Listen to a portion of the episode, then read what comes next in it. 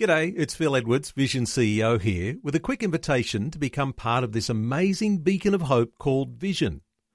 Together we can put our love into action to help people of all kinds build or rebuild their lives on the truth of God.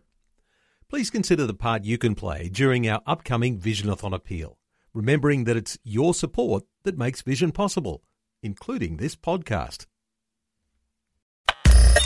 Audio on demand from Vision Christian Media. History makers. In the late 18th century, William Wilberforce was converted. Almost single-handedly, he broke the shackles of slavery. people there were just totally different. We are looking at the footprint of God over the last 2,000 years. History makers. Since the Roman legion destroyed Jerusalem in the year 70 AD, the Jewish people have a nation of their own. And he said, Well, no, Randy, we're not all just faking it. There's a living hope, and his name is Jesus. And I believe that that's really why you're here. Christ died for us. History makers. Thanks for joining us on History Makers. Joining me on the line right now is Katrina Henderson, the pastor at Hillsong Israel. How are you? Oh, I'm good. I'm good. Thank you, Matt. It's uh, great to be joining you. It's wonderful to have you on the phone, and uh, I, I really want to find a, find out a bit about Hillsong Israel. But before that, let's find out a, a bit about yourself. Where were you born and raised? Uh, well, I was actually born in Lismore in uh, New South Wales, up near the Queensland border, but I grew up in Wollongong on the south coast. And uh, yeah, and then I moved to Sydney and had been in Sydney before here for about almost 20 years. Oh, there you go. Well, my mum is from Lismore, and I was uh, born and raised in uh, in Coffs Harbour in New South Wales. So we could have been neighbours, hey? It's possible. It's very possible. And did you have a, uh religious upbringing at all? Uh, no, not at all, actually. No, just a fairly garden variety Aussie upbringing. And tell us a bit about your faith journey. How did you come to Christ? Actually, through a, a friend at high school. I, uh, like, like I said, had not really any kind of religious upbringing. But had never read the Bible, hadn't been to church except maybe for, you know, weddings or christenings or things like that for family occasions. And uh, a friend of mine uh, actually came to Christ when we were in high school, and uh, I think the the change in her and the the searching in my own life all happened around the same time, and she, yeah, she plugged away at me, I guess, for a good almost a solid year, just sharing with me about Jesus and sharing with me about the hope and the love and the life that was available through Jesus, and it, it not only wore me down, it really just it moved me because I'd had some, you know, interesting things go on and some rocky uh, starts in my upbringing, and I thought, gosh, if this God really does love me, I really need to know about Him. So yeah, it was a friend who led me to the Lord before I'd even been to church. And was there a dramatic change in your life? Did everyone notice? Oh yeah, yeah. Everyone noticed. I mean, I was already uh, pretty committed and pretty driven with the things I was doing, but all of a sudden, yeah, I was very passionate about this newfound faith. So, yeah, I had a lot more confidence and a lot of of uh, purpose in life. But I also was very passionate about, you know, finding finding a church, getting involved, reading my, devouring my Bible. Yeah, I was, I was very instantly very passionate about about Jesus. And tell us how you got involved in ministry. I got involved in uh, church in Wollongong early on, and um, there was need for a youth ministry of sorts. And a new friend I'd made in in church was asked to get a youth ministry off the ground, and she asked me to help out. And I really still didn't know what any of that meant, but I thought, sure, I can help. And I uh, got involved in helping out with youth, and then from there, I I realised, wow, I really love what the church is about, and the local church seems to be God's uh, answer for reaching people on the earth, and I want to be a part of that. So I, you know, that's why I went to ministry training school, fell in love with studying the scriptures, fell in love with building a church. Didn't really know what the scope of that was going to be for my life, but I knew I was passionate about the nations and I was passionate about teaching the Bible and helping raise up uh, leaders for the church. And in my very green state, I just got about it. And what kind of ministry were you a part of after that? Uh, from there, I got involved in uh, university ministry. I was running a university ministry for a while, and um, a part of that was also uh, some short-term cross-cultural missions. And I ended up looking after the missions trips from our university ministry right across New South Wales. So that was my first introduction, actually, to Israel. Did you visit Israel then? Yeah, as a 21-year-old, actually, uh, we we were doing university trips uh, to different parts of the world, and no one had ever been here, and we had a contact on the ground here in Israel that uh, could use some hands and some help. And so I put my hand up and said, I'll take a team. And I'd, I'd actually never been out of the country. So it was kind of crazy that I led a team here, the first time I'd ever been on an international flight. but yeah, I fell in love with the people here and the place straight away. It's fascinating because in recent years there's been a lot of Christians that have visited Israel, and it's you know becoming quite a thing.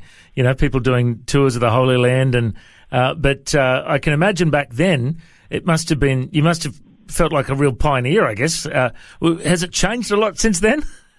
Oh yeah, it's definitely changed. It's definitely changed. It was. I don't know that I felt so much like a pioneer, but I definitely think the people who were on the ground here at that time uh, which was 25 years ago almost, uh, they were very much pioneering. And uh, I was just really honoured to be able to help carve out some, some new opportunities and try some new things with them because they were really ploughing new ground here. Tell us a bit about the uh, the churches you've connected with over there, because a lot of people don't realise that there aren't that many Christians in in Israel. Yeah, gosh, you're right. There's not a lot of Christians here. Um, there's a lot of Christian tourists here, which is great. They come to connect with, you know, uh, their their own spiritual journey and find the Bible come to life to them. But in terms of of Christians on the ground, yeah, we're definitely a minority. So, how did you get involved with uh, Hillsong Church? So, I moved to Sydney uh, in 1999 and uh, really felt that the Lord was moving me to what was then uh, City Sydney Christian Life Centre, which had just become the city campus of Hills Christian Life Centre. Pastor Brian and Bobbie Houston had that year uh, taken over the Sydney Christian Life Centre and joined it together with Hills, and that's when it became Hillsong Church. So from that, uh, I guess those early early days of change for Hillsong Church, I had just arrived and. Um, felt at home immediately. Just walked in the door and thought, "Yep, this is where I'm meant to be." And uh, yeah, I was there for six months actually, and volunteering, just getting involved wherever I could. And after six months, uh, got involved, got uh, an opportunity to come on staff as uh, one of the college team. And they're incredible, the, uh, the the Hillsong College. I mean, students from all around the world come, don't they? Yeah, actually, right now this semester there's 61 different nations represented uh, across the campuses. So, yeah, it's extraordinary. Honestly, one of the greatest honours of my life to be involved training generations. You know, from 18 right through to we've had students in their 60s uh, coming and just setting aside that time to really seek the Lord, but also be trained to, to build the church or to build whatever the ministry is that's on their life, whether it's vocationally in the church or in the professional world somewhere or just raising a godly family, just to be able to invest into that uh, mm. for the future generations has been awesome. Now, I can remember, I think it was 1993, I was involved at Hillsong Conference uh, teaching drama with Phil Dooley in the, in the Youth Jam section. and uh, Hillsong, you know, was a pretty decent sized church back then. Um, uh-huh. Did you did you ever dream that it would have grown as big as it is today? Gosh, no, I don't even think uh, Pastors Brian and Bobbie would have thought in their wildest dreams that we would have churches all over the world. Um, I know that, you know, God obviously had a grand plan and, and call upon their lives, but, you know, for all of us, it's been quite the adventure and quite the journey to see it grow so quickly, especially over the last five, ten years. And tell us a bit about the uh, the process you've been through to plant Hillsong Israel. Uh, was it something that started years back, or was it only a recent thing? How did it all come together? Uh, well, like I said, it had been on in my heart, this country, and, and the people here had been on my heart since 1991. And the crazy thing is, still wasn't a part of Hillsong Church yet, but I was here in Israel, uh, and I was watching, believe it or not, a video, a Hills Christian Life Centre worship video. I'm that old, and uh, and it really, God really moved me to, to pray. And I was praying, God, if a church like this could be here in this country, I want to be a part of it. And it, it really impacted me. And uh, so that prayer had been in my mind and in my heart even before I was a part of Hillsong Church. And, you know, the years go by, I kept travelling here uh, on and off myself and, and just in my holidays. But once I got to Hillsong Church uh, as a member and also on staff, I just I pretty much just got about doing whatever was in my hand and never really put Israel on any kind of pedestal or made it any kind of prior priority. I just got about doing whatever I was trusted to do, and uh, it wasn't really until it was 2016 actually when we came here to do some Easter recording and the recording for Hillsong United of Dirt and Grace uh, that I was here. I had the privilege of being here, and Pastor Brian was here, and that was the first time we had a conversation about it. Uh, but then it didn't. It didn't actually get announced to our church as as a step that we were taking until the following February, Vision Sunday 2017. Well, it's incredible uh, story of uh, you know how Hillsong has spread out all over the world and what better place to plant a church than Israel? Uh, I've had the privilege of going twice. I, I went over on a pastor's trip. Uh, with 11 other pastors. Thankfully, none of them were called Judas. and, uh, and then I went on a trip with my wife and we took a, a group from our church, uh, and I'm hanging out to go over again. I just can't wait to get over again. I'd love to come and visit you guys there. Uh, but the, the reality is a lot of Christians don't really understand much about Israel. They might see a bit on the news, they might hear a bit on the radio or from a, a ministry here or there, but it's so important that as believers, we uh, pray for the peace of Jerusalem, that we have a heart for, for Israel and we watch what's happening there because it's going to be a big part of the, the end times. Tell us a bit about uh, how you've um, in, included that in your in your ministry over the years. Have you, have you been active in teaching and equipping people to understand about Israel? Look, yeah, a little bit. Uh, I haven't, I haven't because obviously my role up until recently has been uh, very much focused on uh, our position where I was positioned in Sydney in Hillsong Church and the college. So it hasn't been like a focus of my ministry, but people have always known how passionate I am about this place and this part of the world uh, because it's quite a significant part of not only biblical history but biblical future.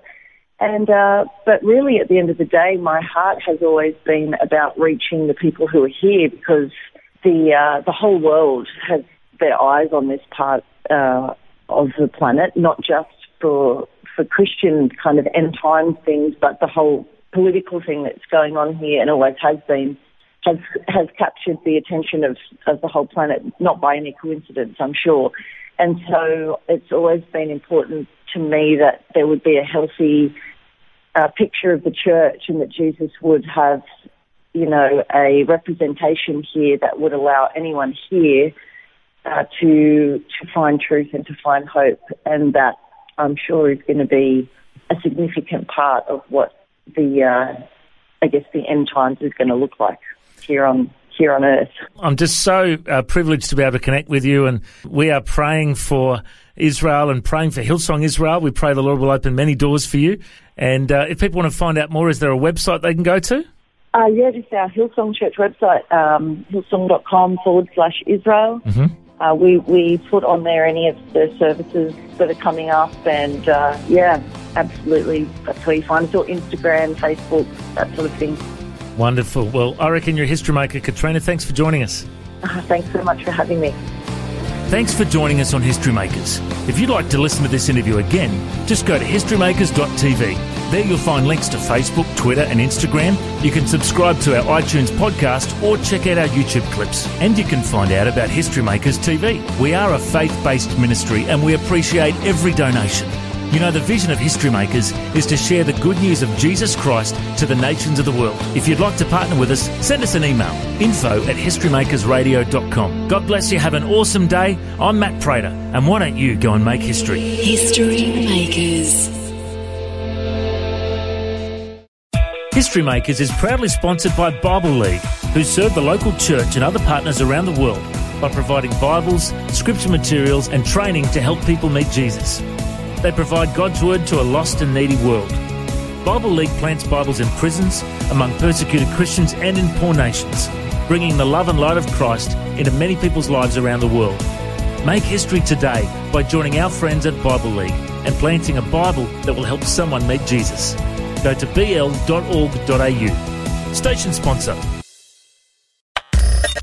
Thanks for taking time to listen to this audio on demand from Vision Christian Media. To find out more about us, go to vision.org.au.